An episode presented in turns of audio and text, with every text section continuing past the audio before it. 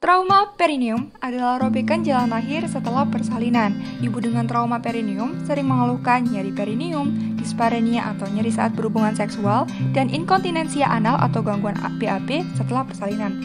Hal ini tentu berdampak pada kualitas hidup ibu pasca salin. Lalu, apa aja sih faktor yang dapat menghambat proses penyembuhan luka perineum? 1.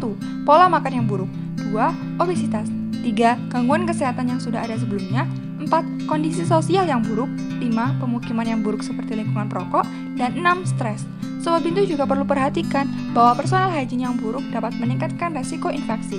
Apabila menemui tanda infeksi seperti bau tak sedap, penampilan lembab, bengkak, kusam, terdapat nanah pada luka, segera hubungi bidan dan dokter untuk mendapat pemeriksaan dan resep antibiotik yang tepat. Hindari kondisi lembab dan panas yang konstan pada area luka, gunakan celana yang longgar, hindari penggunaan wewangian maupun bedetok pada area luka. Semoga membantu, salam sangat dan membantu, sehat keluarga, sehat Indonesia!